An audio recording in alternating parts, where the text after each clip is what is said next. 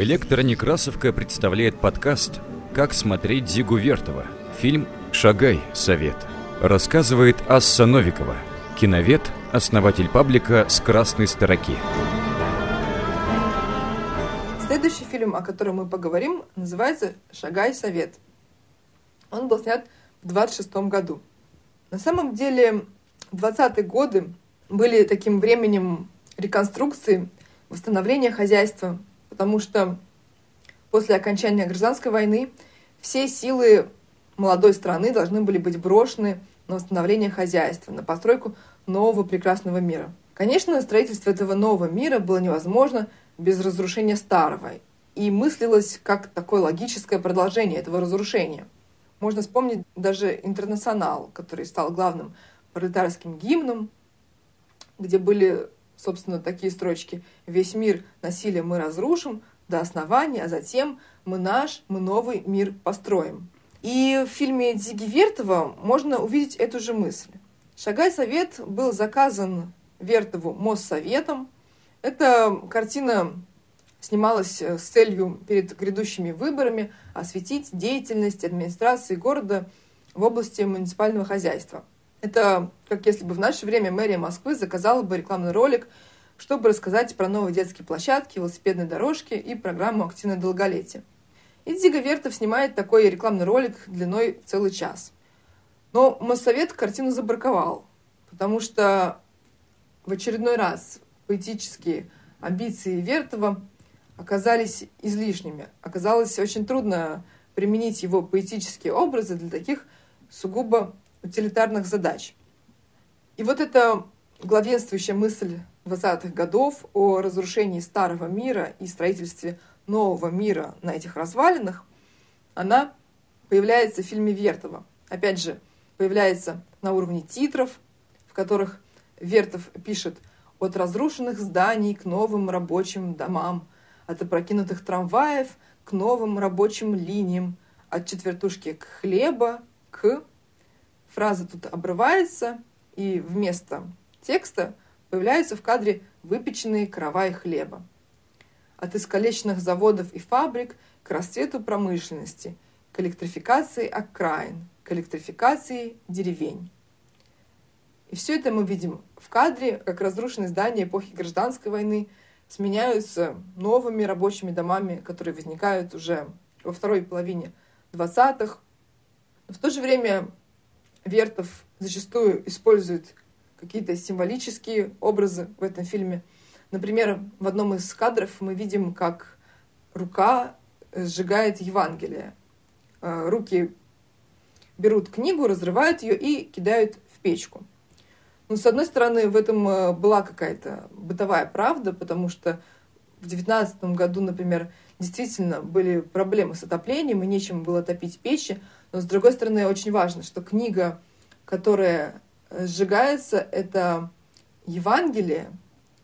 И вторая книга, которая тоже сжигается в этих кадрах, это э, роман «Ключи счастья».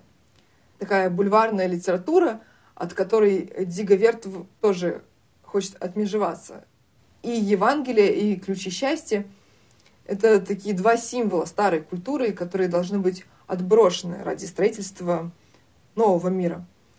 На самом деле в этом была и э, бытовая правда, потому что вот в девятнадцатом году Москва по ночам была погружена в полную темноту, и улицы не освещались.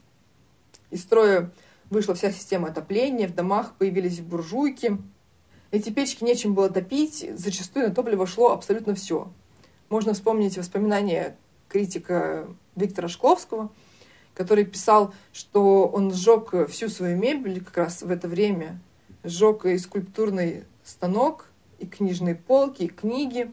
Книги без числа и без меры. Конечно, для Шкловского книги были самой бесценной потерей. Шкловский даже пишет, что если бы у него были деревянные руки и ноги, он бы топил ими и оказался бы к весне и вовсе бесконечностей. И, как всегда, за этот фильм критики тоже яростно упрекали Зигу Вертова.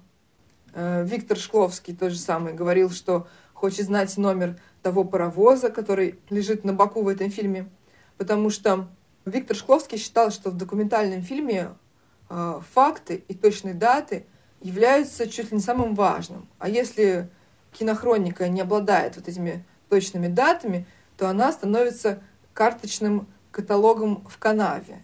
Это стата из э, статьи Виктора Шкловского э, «Куда шагает Дзига Вертов». Но для Вертова, как я уже говорила, не так была важна вот эта строгая хроникальная подача материала, потому что он в своем фильме показывает э, просто факты, выхваченные из жизни. И благодаря монтажу с ними происходит превращение. Эти кадры становятся не документами какого-то конкретного места или времени. Эти кадры становятся обобщением, они становятся символом Например, в фильме «Шагай совет» мы можем э, в одном из кадров видеть э, крупно две руки, которые пожимают одна другую. И в контексте фильма очевидно, что это кадры, которые становятся символом смычки города и деревни. Или в другом кадре, где мы видим крестьянскую избу, и на стене висит портрет Ленина. Лампочка загорается в кадре, и таким образом эта лампочка становится не просто кадром из э, быта той эпохи, она становится символом, символом электрификации деревни.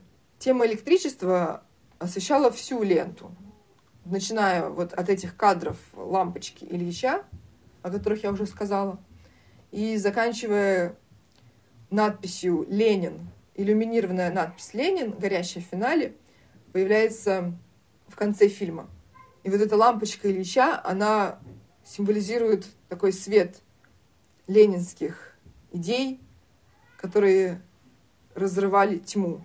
И ничего удивительного, что Вертов, который снимает такую поэтическую картину, наполненную всеми этими символами, не мог снять э, то, что от него хотели. Собственно, рекламы никакой не получилось.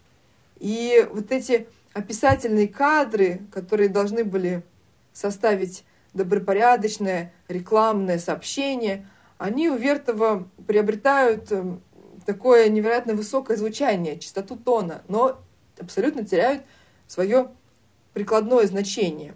Например, э, в одной из сцен Вертов снимает шеренги автобусов на площади у Моссовета. Эти автобусы были засняты ранним утром. Это был материал, который должен был рекламировать подъем город, городского транспорта. В принципе, трудно было придумать что-то более простое и доходчивое. Но неожиданно в одном из кадров мы видим раструб уличного громкоговорителя. И Вертов строит э, свой эпизод вокруг этого громкоговорителя, который становится таким своеобразным оратором. На площади замирают автобусы, так начинается эпизод. Затем возникает кадр с громкоговорителем, и появляются титры. Приветствую вас от имени Совета. Сражаемся на хозяйственном фронте. Вместо винтовок – молотки, топоры, лопаты, пилы. Вместо пуль – гвозди, винты, кирпичи. Раньше снарядами, теперь многолемешным плугом. На смену танкам – миролюбивый трактор. И все, о чем говорит оратор, то есть не оратор, а громкоговоритель, оно проходит на экране во множестве подробностей – Люди хотели спокойно трудиться, делать простые вещи. Гвозди, топоры, лопаты, пилы, пахать землю многолемечным плугом. И когда оратор умолкает, на экране появляется надпись «На площади тихо, только стучат сердца машин». Этот митинг машин, снятый на площади, становится, наверное, самой доходчивой иллюстрацией, как даже самая простая бытовая сцена, снятая Зигой Вертовым, приобретает возвышенное романтическое значение –